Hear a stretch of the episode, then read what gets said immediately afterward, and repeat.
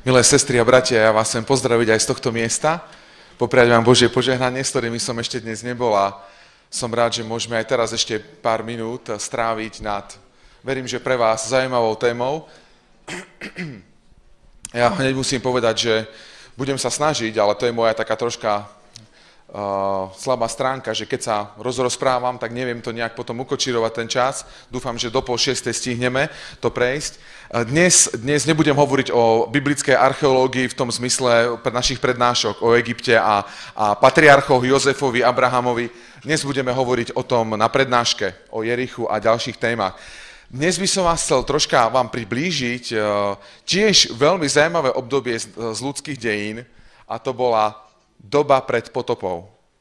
Predpotopný svet. Na začiatok musím povedať, že táto prezentácia nie je moja. Ja som nie je autorom. Vyrobil ho brat kazateľ Uhrín, môj kolega, Milan, možno aj poznáte ho niektorí. Spoločne s ním slúžim v Bystrici a on sa veľmi zaujíma práve o toto obdobie. Druhá informácia, tie texty, alebo teda úrivky, citáty, ktoré budete vidieť, sú Eh, z ducha prorockého od sestry Vajtovej, ktorá sa pomerne vo, vo veľkej miere venuje alebo opisuje aj ten stav pred potopou, nakoľko Biblia, Biblia až tak o tom moc nehovorí. Určité náznaky máme, ale uh, práve tie informácie budú z jej kníh, alebo teda úrivky, výťahy z jej, z jej citácie, z jej kníh. Takže, uh, aká asi doba bola pred potopou?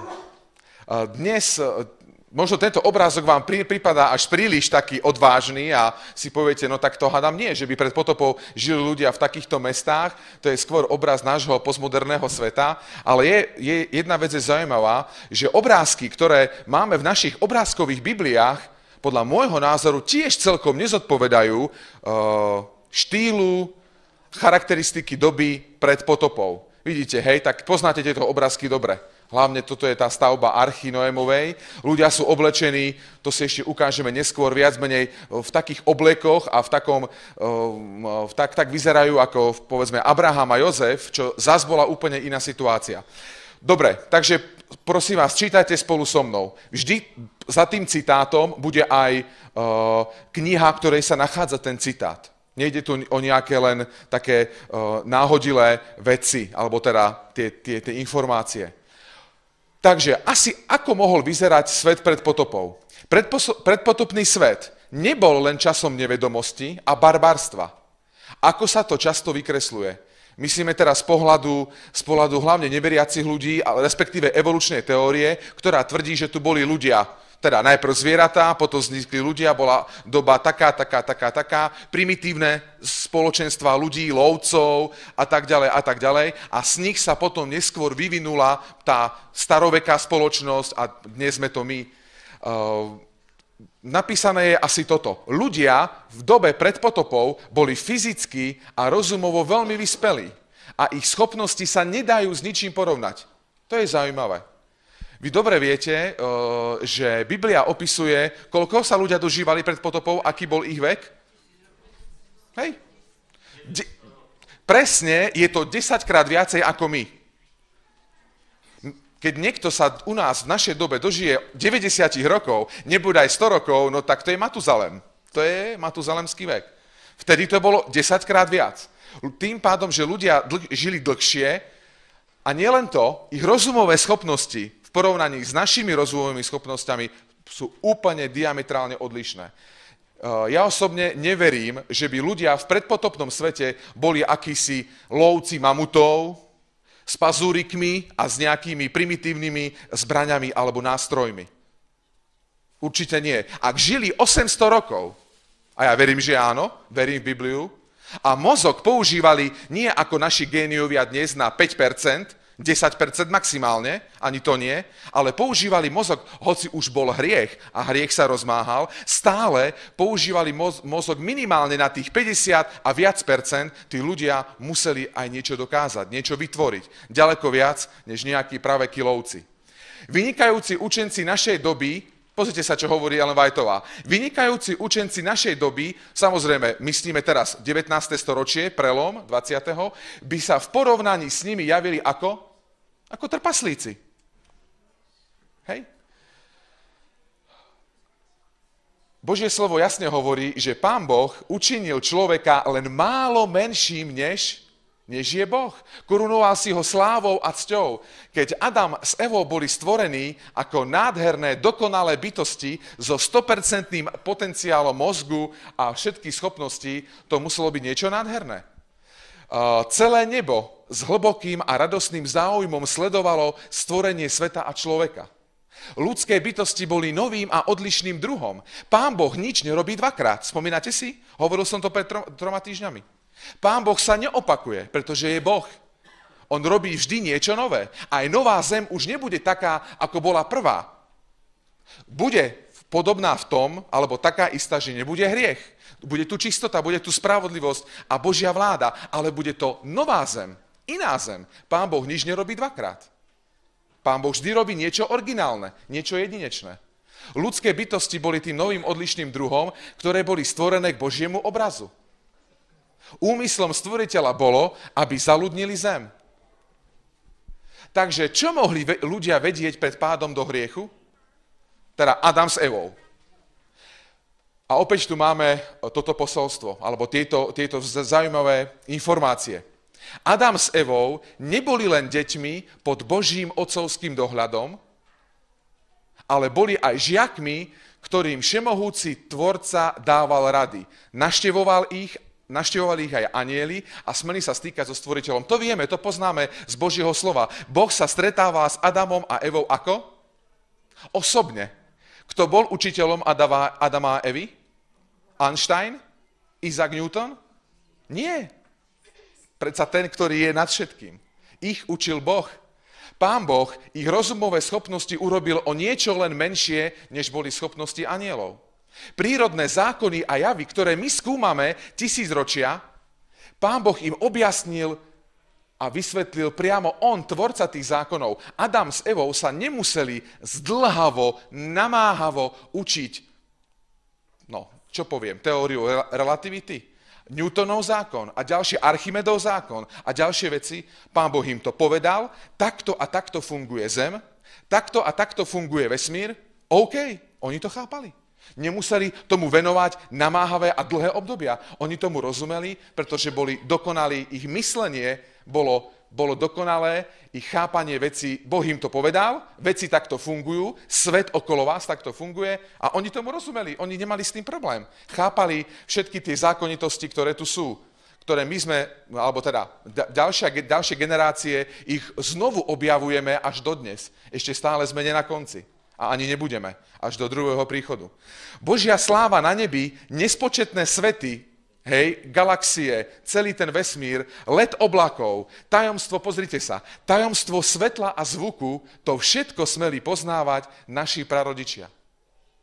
Pán Boh im to vysvetlil, takto fungujú fyzikálne zákony, takto sa šíri svetlo, nie slnko, pozor, svetlo, svetlo, ktoré, je, ktoré má iné spektrum a nie je to svetlo slnka, žiara nejaké hviezdy, ale je to svetlo samo o sebe ktoré je vo vesmíre jedinečným prvkom.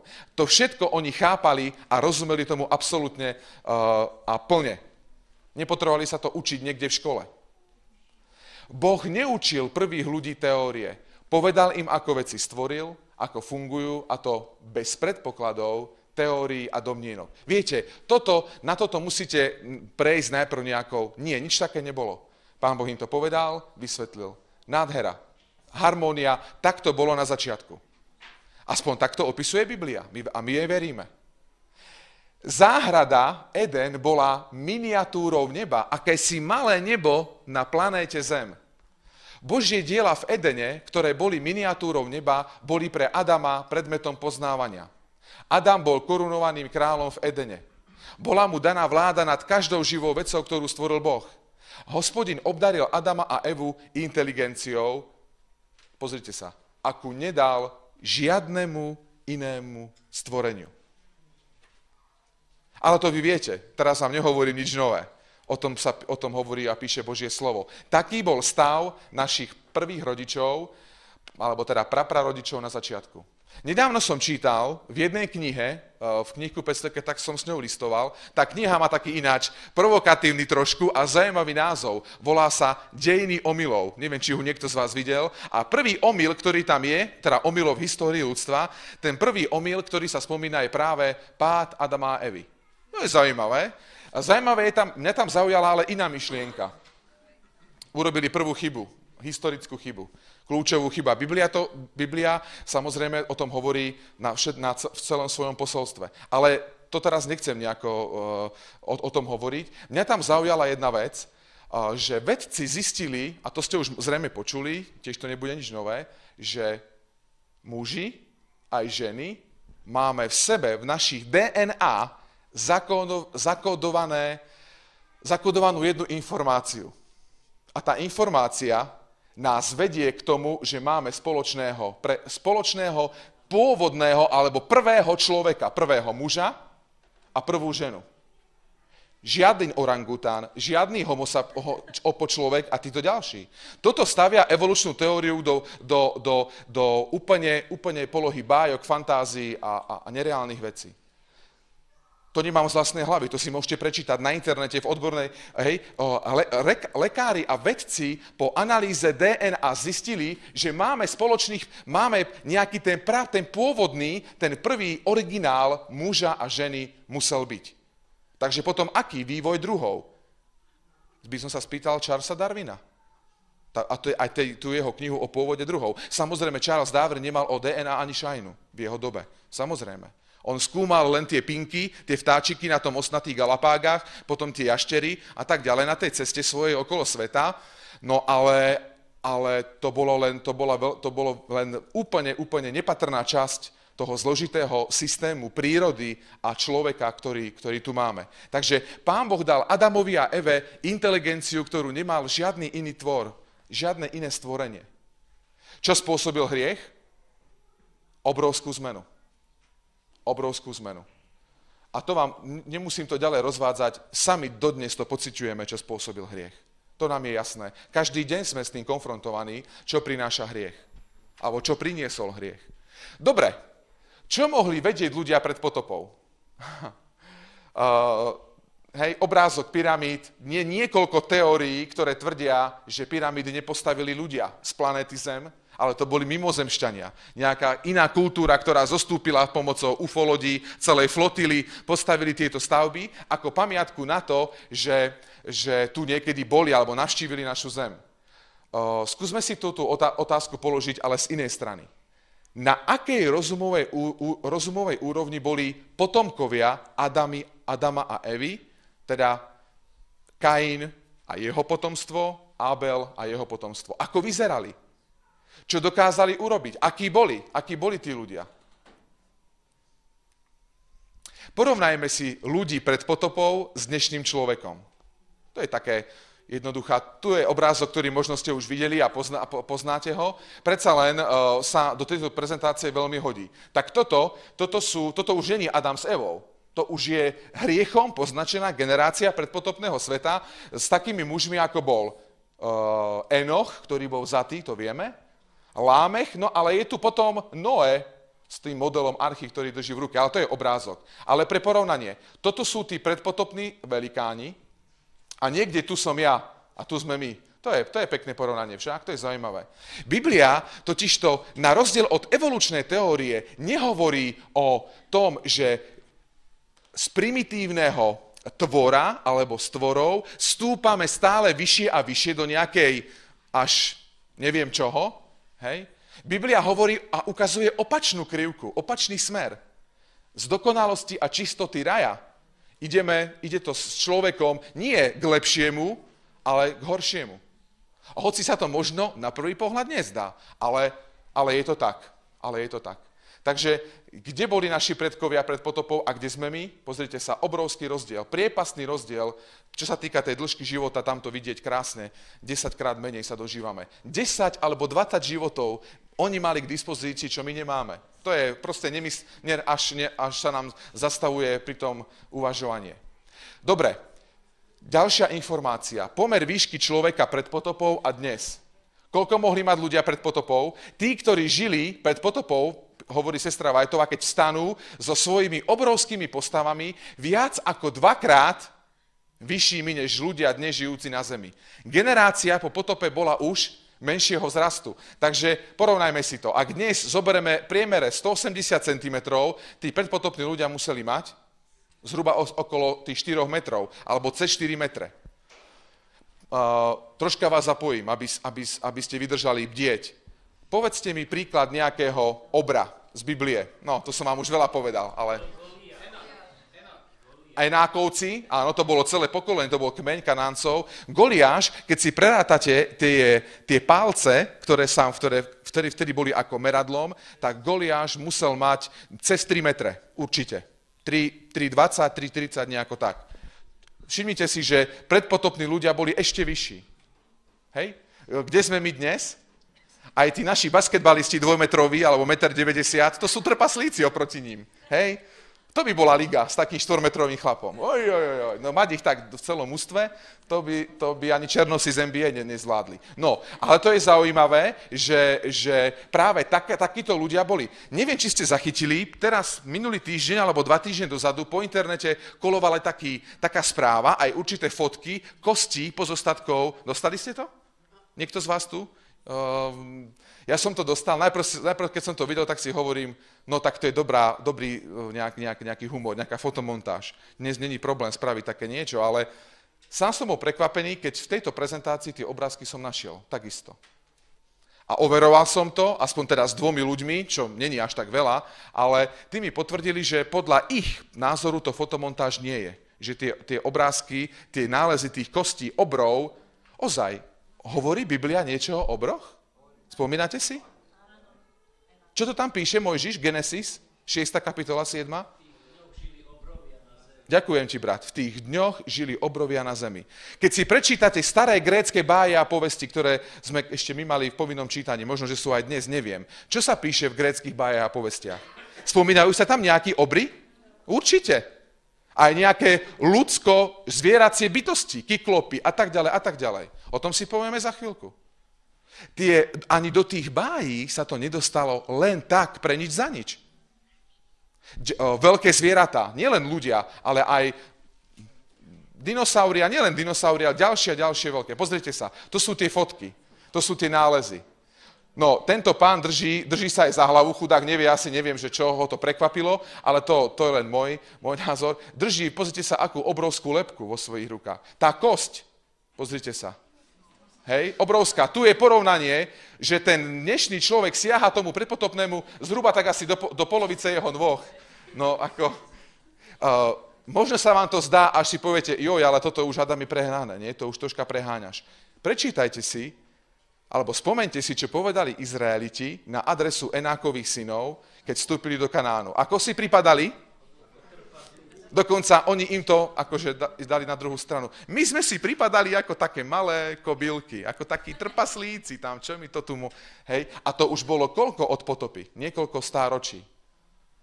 Zaujímavé.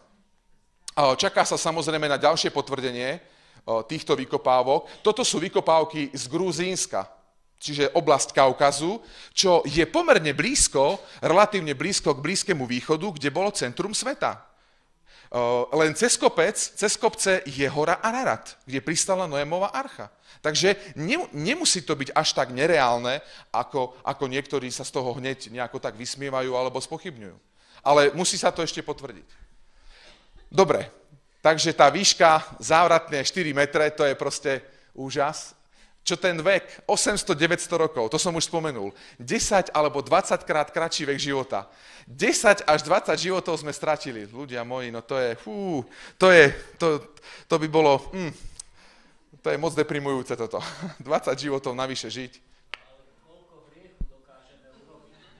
Áno. Áno. Áno, áno, áno. K tomu sa dostaneme. K tomu sa tiež dostaneme. Pozrite sa, kde, bol, kde boli predpotopní ľudia so, svojou, v, so svojím dlho, dlhovekým životom a kde sme my. Dnes, dnes sa stáva takým kritickým obdobím práve tento 45. až 50. rok života. Mnoho ľudí predčasne odchádza z tohto sveta práve v tomto veku, kedy sú ešte v polovici života alebo v priemernej dĺžke u nás na Slovensku to nie je 90 rokov, však nie, to by som si vymýšľal. To je podstatne menej, ale niekde v Japonsku áno. Japonsko, Fínsko alebo niekde na tých ostrovoch sa ľudia dožívajú krásneho veku, 80 až 90 rokov. Áno, Grúzia, áno, ďakujem. Znižovanie veku bolo postupné, ale to viete, to není nič úplne niečo prevratne nové.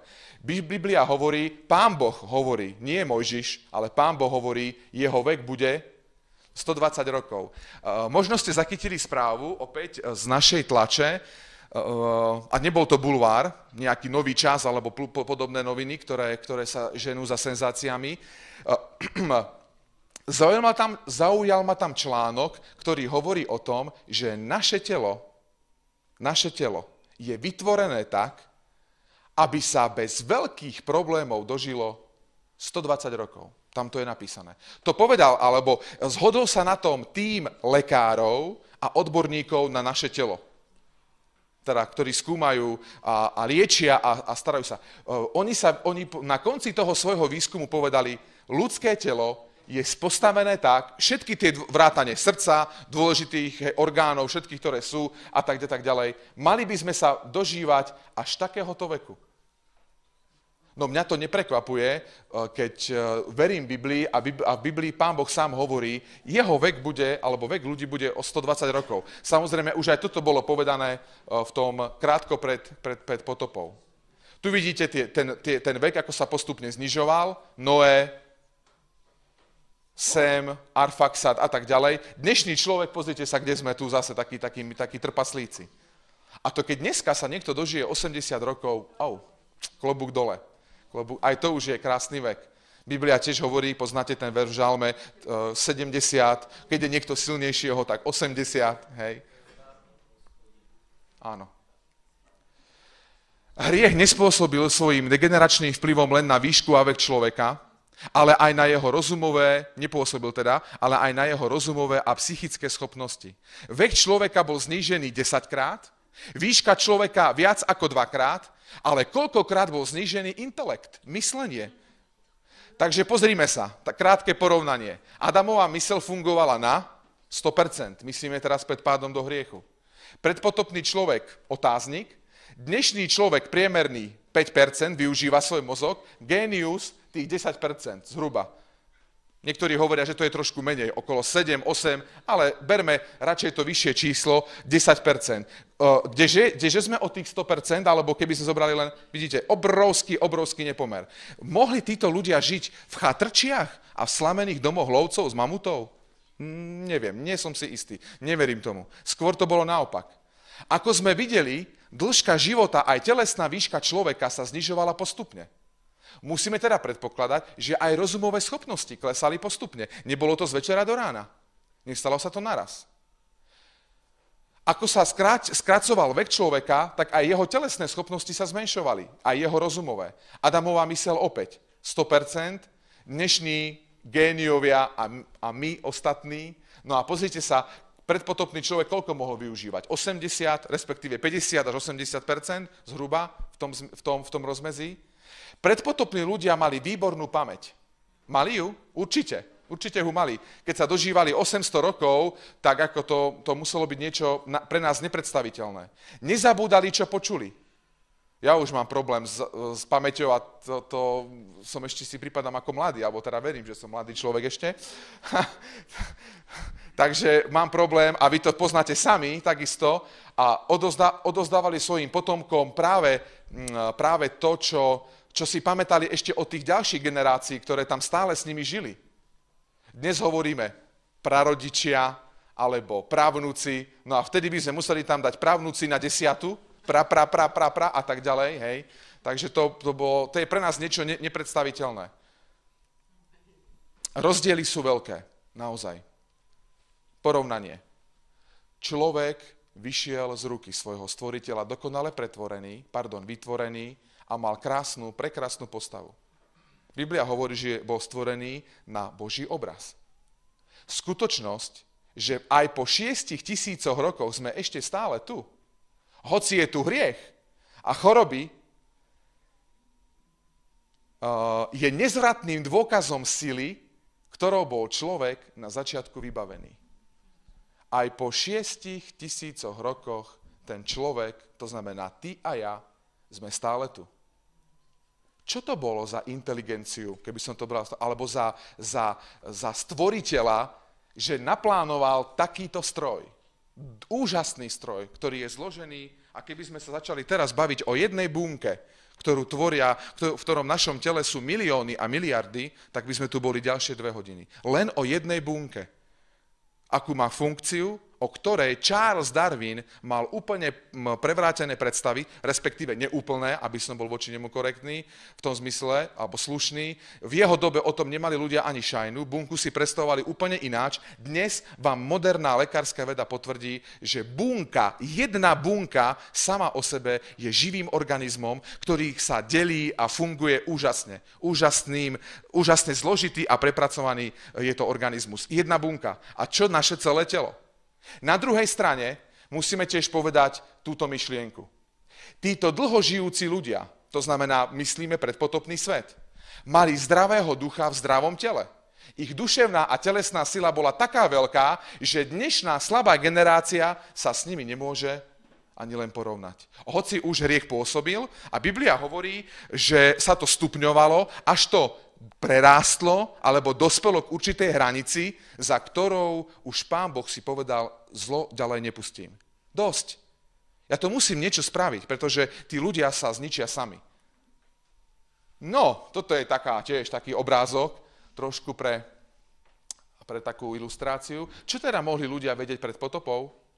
Ellen Whiteová hovorí, počas potopy toho zmizlo o mnoho viac, než sa dnešný človek domnieva vodami potopy odstránil zo zeme Boh tento dlhoveký ľudský rod a spolu s nimi zmizlo aj poznanie, ktoré zneužívali len ku zlému. No a to je, to je takto charakterizuje uh, predpotopný svet Božie slovo. Všetko zmýšľanie, uvažovanie, konanie ľudí, dokonca ešte aj zvierat, alebo teda prírody, stvorenstva, uh, spelo k zlému je, pravde, je pravdepodobné a ja nemám s tým veľký problém po týchto, po týchto informáciách a po, to, po tomto svedectve veriť tomu, že predpotopní ľudia poznali v nejakú formu energie. Je to možné? Nepoviem vám, či to bola atomová energia, alebo elektrická energia, alebo nejaká ďalšia. Ale ja verím, že keďže žili tak dlho a ich schopnosti boli ďaleko, ďaleko niekde inde, než sú naše, tak nejakú formu energie, možno energii poznali. A nie len energie, vzácne kovy, o ktorých, o ktorých svedčí aj nález a potopu, no, Noémovej archy, ktorý, ktorý tu máme ako svedectvo. No, Počas potopy boli, boli zničené väčšie diela a poznanie ľudskej múdrosti, než aké dnes svet pozná. Samozrejme, tento citát bol vyrieknutý opäť na prelome 19. a 20. storočia, nie v roku 2010. Ale to nič nemení na tom, že aj dnes to platí. Tí ľudia boli, ako som už nechcem sa opakovať, museli poznať a žili na veľmi vysokej úrovni. Diela poznania, ktoré boli vtedy zničené, ďaleko, ďaleko prevyšujú poznanie človeka. Možno vás neprekvapí, keď vám poviem informáciu, že svet Ellen Whiteovej, ktorej ona žila, to znamená druhá polovica 19. storočia až do, tej, do jej smrti, prvá svetová vojna, keď vypukla, jej doba keby sme ho porovnali s dobou Ježiša Krista, to znamená takmer 2000 rokov dozadu, nebola až tak veľmi odlišná. Už bola, samozrejme, nejaké tie stroje a tá technická revolúcia už, už bola tu na, na svete, ale stále tí ľudia žili viac menej akým spôsobom života? Farmárským, takým tým polnohospodárským. Chodilo sa na koňoch, auta ešte neboli. Už potom na, na prelome storočí áno, áno, to samozrejme, už tam to potom nastupovalo, ale stále keby, sa, keby, keby sme zobrali človeka z Palestíny prvého storočia a presunuli ho nejakým, nejakým, nejakým oknom, bránou času do, do 19. storočia, necítil by sa tak cudzo a tak úplne mimo, než sa nám možno zdá. Čo dnes o našej spoločnosti alebo vede a tej technike, ktorú máme, sa už povedať nedá. Keby sme zobrali človeka z 19. storočia sem dnes, no, tak ten by sa divil. A riadne by sa divil. Dnes žijúci človek sa v žiadnom prípade nemôže porovnávať s múdrosťou a silom s ľuďmi dávno veku. V staroveku sa stratilo o mnoho viac poznania, než vlastní naša dnešná generácia.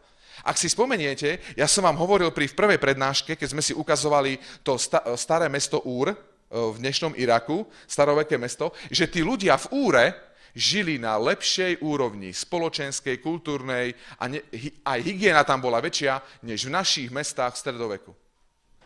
Za tým si stojím, pretože, pretože v stredoveku, len, len také malé, malá, malá uh, odbočka, v stredoveku sa ľudia neobťažovali vyhadzovať odpadky do nejakých nádob a košov. Nemali, kanalizácia síce bola, ale veľmi primitívna. Viete, kde končili odpadky v stredoveku? Vyhadzovali sa von na ulicu.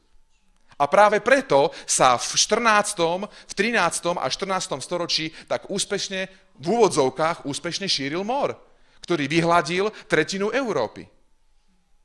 Samozrejme, ten mor bol aj v starovekom Sumeri alebo v Úre. Ale tí ľudia žili na lepšej úrovni, než Európa až do toho 16. 17. storočia, kedy nastali určité posuny aj v tejto oblasti tu, teda aj v Európe alebo na svete. O tom sú dejiny. To, to, je, to, je, to je všeobecne dnes príjmaná, príjmaná, príjmané pravdy alebo informácie. Schopnosti a poznanie tých, ktorí žijú v dnešnom skazenom svete, sa nemôže, nemôže porovnávať s poznaním, aké mali silní ľudia, ktorí žili bezmála tisíc rokov. No, toto je zaujímavé.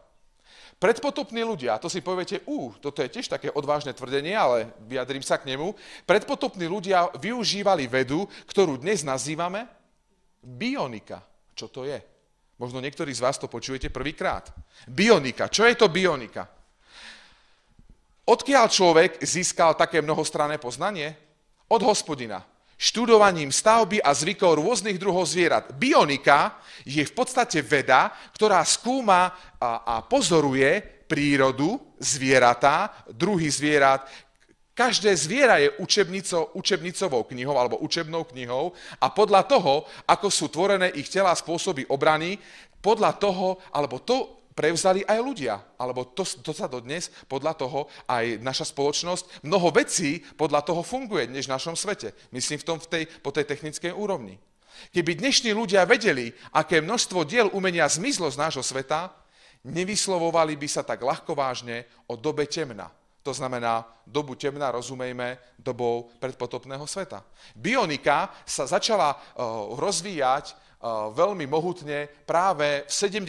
rokoch minulého storočia. To znamená, koľko je to rokov? 30, 35, 40 dozadu? Ona bola známa už skôr, ale práve v tomto období začal veľký nárast, veľký nárast študovania a by som povedal takého prejniku bioniky a, a jej vďačíme za to, že dnes máme vymoženosti, o ktorým sa mojim starým rodičom ani nesnívalo. Hej? Myslím teraz tie technické veci, tá technika, tie rôzne pomôcky. Mnohé z nich pochádzajú práve z bioniky, z tejto oblasti, alebo z, tejto, z tohto vedného odboru, ak ho tak môžem nazvať. Uh, bola som poučená, hovorí Ellen Whiteová, že tí, ktorí žili v dňoch Noého a Abraháma, boli postavou, pôvavom a silou viac podobní komu? No, nemusí nás to prekvapovať, keď, keď vlastne veríme biblickej správe. Napísané je, že sme boli stvorení len málo menší než Boh, než anieli, než tie, než jeho, než tie bytosti, ktoré, ktoré už dnes nás ďaleko presahujú. Boh dal týmto ľuďom poznanie. Dal im hodnotné myslenie, aby mohli uskutočniť jeho plán. Toto, ale toto, to je zaujímavé, že toto už opisuje situáciu po páde do hriechu. Pán Boh s človekom neskončil. Áno, Adam s Evou museli odísť z toho dokonalého prostredia, ale pán Boh stále mal s nimi plán. Tak ako sme si dnes hovorili uh, v, vo vedľajšom zbore uh, v zamyslení nad, nad Božím slovom. Pán Boh nám dáva aj dnes novú šancu, novú príležitosť. Pán Boh má s nami jeho plán. Aj dnes. V Košiciach, tu, na tomto mieste. Hospodin však videl, že tí, ktorých vybavil múdrosťou, taktom a úsudkom, využili každú z týchto predností na čo? Na všeobecné blaho? Nie. Presne tento istý problém máme my dnes. dnes tiež sú medzi nami, a teraz nemyslíme na nás veriacich, ale aj v spoločnosti všeobecne máme, a ja som ďačný Pánu Bohu za to, že máme ľudí, ktorí sú vzdelaní, ktorí sú múdri, ktorí majú schopnosti, povedzme, ktoré ja nebudem mať nikdy. Ale v čom je problém? Problém je v tom, že mnohí z týchto ľudí, alebo veľká väčšina z týchto ľudí, vzácných, obdarených, na čože využíva tú svoju schop, tie svoje schopnosti? A tie dary? No a o tom vám nemusím viacej hovoriť. O tom máte správy, o tom sú, o tom je. Dnes sme zavalovaní zaval tými, tými informáciami. Určite, nájdú sa aj výnimky, samozrejme, nemôžeme to nejako stiahnuť do, ako sa hovorí, do jedného vreca. Určite nie. To by bolo neférové, to by nebolo správne, ale na, napriek tomu práve toto sa dnes deje. A dialo sa to aj vtedy, myslím, v dobe pred, pred potopou sveta. Vodami potopy odstránil zo zeme pán Boh tento dlhove, dlhý, dlhoveký ľudský rod a spolu s nimi zaniklo poznanie, ktoré používali len ku zlému. No a teraz, teraz sa blížime, lebo čas už nám pokročil, blížime sa k záveru a to je práve jeden, zaujím, jeden veľmi, veľmi, veľmi závažná oblasť, alebo teda hriech, tak, tak to nazvem, ktorý, ktorý pán Boh sa rozhodol zastaviť. Rázne zastaviť a to je, že Boh má svoje hranice, za ktoré zlo nepustí. Predpotopný svet mal tieto hranice prekročil.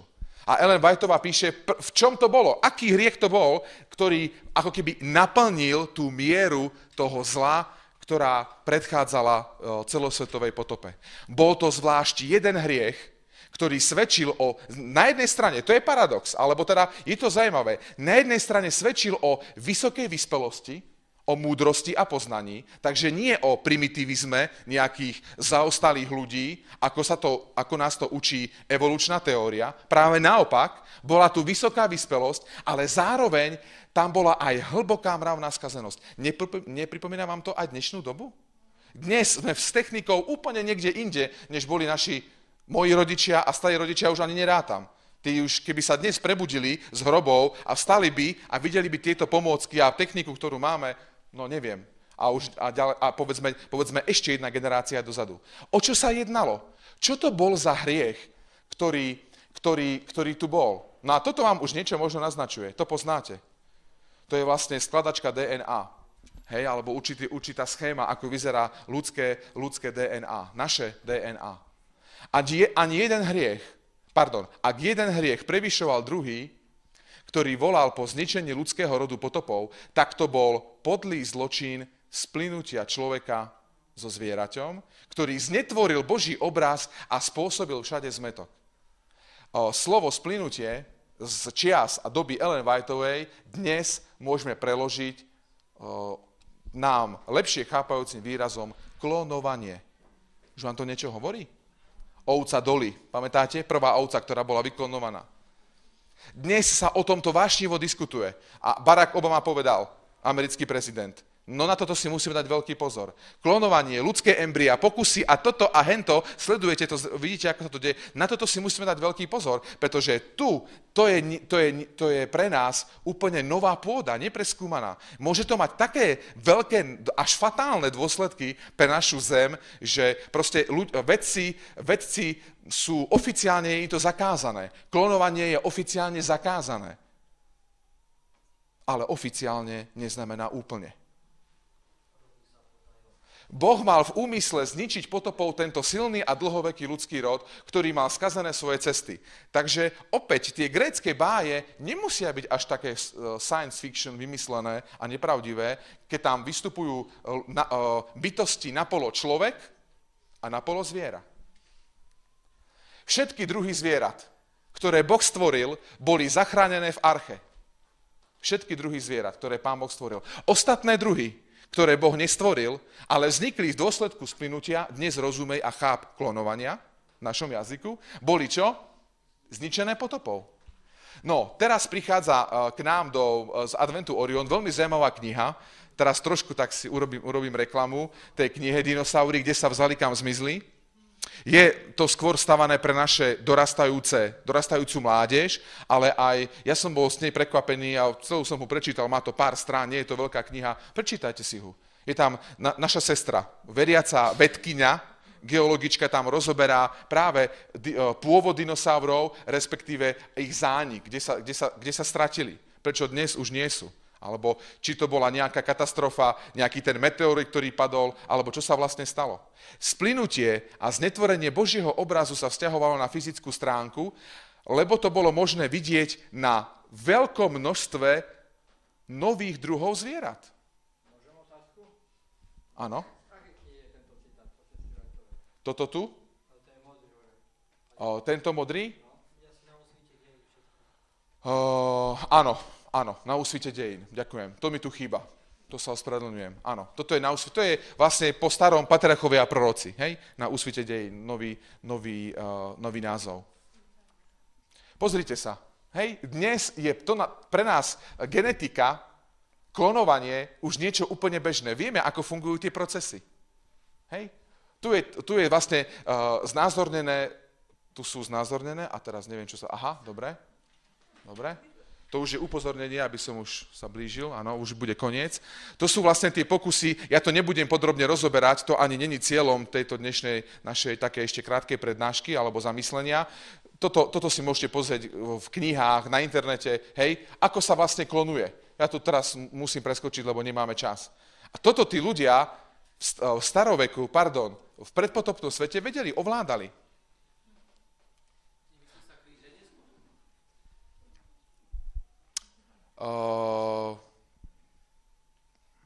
Nové, nové druhy zvierat by asi nevznikli krížením.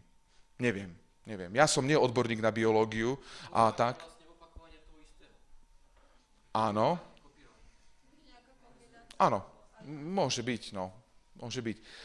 Ja opäť, ja, ja vám nechcem týmto uh, zodpovedať na všetky vaše otázky. Hej? Ja sám nerobím odborníkom práve v tejto oblasti, len vás chcem troška uh, zase možno inšpirovať, alebo tak trocha nabudiť k tomu, aby ste uvažovali práve nad tým, uh, aká je naša úloha dnes a čo, čo s tým posolstvom spravíme, ktoré máme. Pozrite sa. To sú tie obrázky, ktoré tu máme. Ta, vyze, ta, asi ťažko by takíto ľudia, ktorí síce sa smejú tu Noáchovi, smejú sa mu, áno, vysmievajú sa jeho posolstvu, to, z toho obrázku to jasne vidieť, asi ťažko by takíto ľudia, takto, sa, takto oblečení, boli, ne, uh, boli charakterizovaní tým, čo píše Biblia. Samozrejme, toto sú len ilustrácie. Ilustrácie nejakého autora, ktorý si takto nejako predstavoval ten predpotopný svet, ale to muselo byť niečo úplne, úplne iné. Možno, že tí ľudia žili v mestách, ktoré boli naozaj, eh, kde boli vysoké budovy. Mrakodrapy nie sú ináč vymyslom našej doby. Ja mám jednu ďalšiu prezentáciu o kráľovnej zo Sáby a jej krajine, krajiny, kde vládla, nachádza sa v dnešnej Arábii, v, južnom, v južnej Arábii, v Jemene, kde mrakodrapy boli už tisíc rokov pred Kristom. Nič nové, v podstate sa nevymyslelo. Len, len eh, zmenila sa možno, možno, možno eh, tie komponenty alebo, alebo technológie sa zmenili. Dobre, keby, keby potopa, keby doba pred potopou vyzerala tak, ako ho tu vidíte, na obrázkoch, kde sú ľudia oblečení v rúchach, žijú viac menej v prírodnom prostredí, vrátim to naspäť, hej, tak nejak si žijú s tými zvieratmi tam, ako hej, také to, to skôr pripomína našu krajinu, alebo to, to, tieto, to, čo poznáme my dnes, alebo tí autory, ktorí to ilustrovali. Tak asi ťažko by boli tam vojny, vraždy a zločiny na dennom poriadku. Doba pred potopou sa musela viacej podobať našej dobe a to hovorí Ježiš Kristus. Čo povedal? Aké, aká bude doba pred jeho príchodom? Práve sa odvoláva na tú dobu Noého a to nie je náhoda. To nie je náhoda. Ježiš hovorí, a vy viete, čo hovorí, nebudem to opakovať. Musela musela sa viac podobať tá doba našej dobe len s tým rozdielom, že bola na vyššej úrovni poznania, ale aj, ale aj skazenosti. A opäť na záver tento obrázok. Nikdy nebola a nebude taká doba, ktorej by bola mravná temnota tak hustá, ako keď žil Enoch životom bezúhonej spravodlivosti. Tento citát tu nie je náhodou.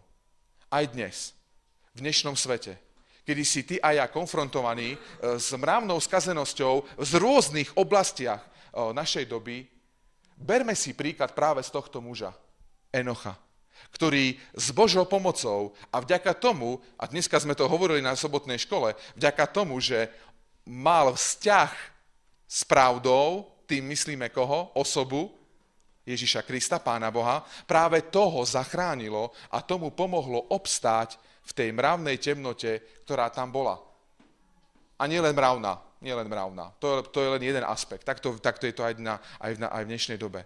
O čo boli ľudia na vyššej telesnej a mentálnej úrovni, myslíme teda ten predpotopný svet, o to boli schopnejší dotiahnuť zlo do jeho najskazenejšej podoby. Ale vidíte, opa- vidíte, že dejiny sa opakujú? Biblia, Biblia o tom hovorí. Ako bolo za dní Noého, tak bude aj pred príchodom syna človeka. Bratia, sestry, uh, pred pár rokmi sme si mysleli, že tá doba joj, kedy to bude, hej, to bude možno tak o 20 rokov, to z toho sa už my, nedo... moji starí rodičia hovorili, toho sa už my nedožijeme, ale vy áno. Ej, čo to bude za doba? Bratia, sestry, my už sme v tej dobe. Nie, že to príde, že to ešte, ešte musí prísť nejaká ďalšia generácia. To hovorím to veľmi vážne, pre seba aj pre vás. My sme už v tejto dobe, o ktorej hovorí Božie slovo a porovnáva ho s dobou Noacha a predpotopným svetom. No, na záver ešte toto, posledný citát. Keď zem bola znovu zaludnená, potopa prešla. Na prvý pohľad, keď si spomeniete, keď sme hovorili o ranách, ako keby Pánu Bohu pri potope opäť došla trpezlivosť, ale ono to tak vôbec nebolo a nie je. Pán Boh dal zemi a človeku novú šancu. Opäť, vidíte to? Nová šanca, to evanelium, tá radostná, tá ponuka je tu stále. Pán Boh znovu zaludnil zem, hospodin dal opäť múdrosť ľudo, ľuďom, ale v obmedzenejšej forme. Prečo? V konečnom dôsledku preto, aby ťa ochránil pred tými zhubnými následkami hriechu a zla, ktorý sa tak v takej veľkej miere prejavoval eh, v predpotopnom svete. A tak dnes už nežijeme 700, ani 500, ani 200, ani 150 rokov. Môže sa, môže sa to zdať, ako keby pán Boh nás nejako zase zmanipuloval, zámerne nás nejako tak vtesnal do, do, do nižšieho veku, dal nám nižšie schopnosti, alebo obmedzil nás. A tu by, tu by bol priestor pre satana a povie, a vidíte to, ako ten Boh vás miluje? Toto je láska Božia? Veď nás od vás obmedzuje. A sme zase tam, kde bol Adam s Evou, v raji. Joj, neviem, ako ten Pán Boh to s vami myslí. No, porozmýšľajte dobre, či náhodou ten Boh naozaj vás neobmedzuje. Ale, ale to nie je obmedzenie. Pán Boh dal múdrosť v obmedzenejšej forme pre naše dobro. Dal, im aj, dal nám aj schopnosti, teda Noémovi a jeho synom, z ktorých pochádzame aj my ktoré boli, pozrite sa, aké schopnosti nám dal, a tým končím, to bude posledná myšlienka dnešnej, dnešnej časti. Dal nám schopnosti, aby čo bolo? Aby som sa mal dobre? V myslení teda toho, že budem mať všetkého, aby, aby som tu prežil hoci aj 100 rokov a potom zomrel a, a nič? Nie, je to preto, aby z tieto schopnosti, ktoré sú, ktoré potrebujeme, boli potrebné, aby sa mohol uskutočniť čo? jeho veľký plán. A tak prosím vás, keby ste, a môžete aj zabudnúť všetko to, čo som tu povedal, čo ste videli, len jedno nezabudnite. Pán Boh, ako tu sedíte, ako tu stojím, každému jednému z vás dal schopnosti na to, aby si mohol uskutočniť jeho veľký plán. To je radosť, to je evanielium, to je dobrá správa dnes večer, alebo dnes od dnes podvečer, že to, čo kedysi bolo, ale už nie je, je vlastne naša ochrana a s Božou pomocou môžeš aj ty a ja byť účastníkom, alebo teda jedným z hráčov, použijem športový výraz, na ihrisku jeho veľkého plánu záchrany. Nech vás pán požehná a teším sa na stretnutie večer pri Jerichu a ďalšej prednáške. Amen.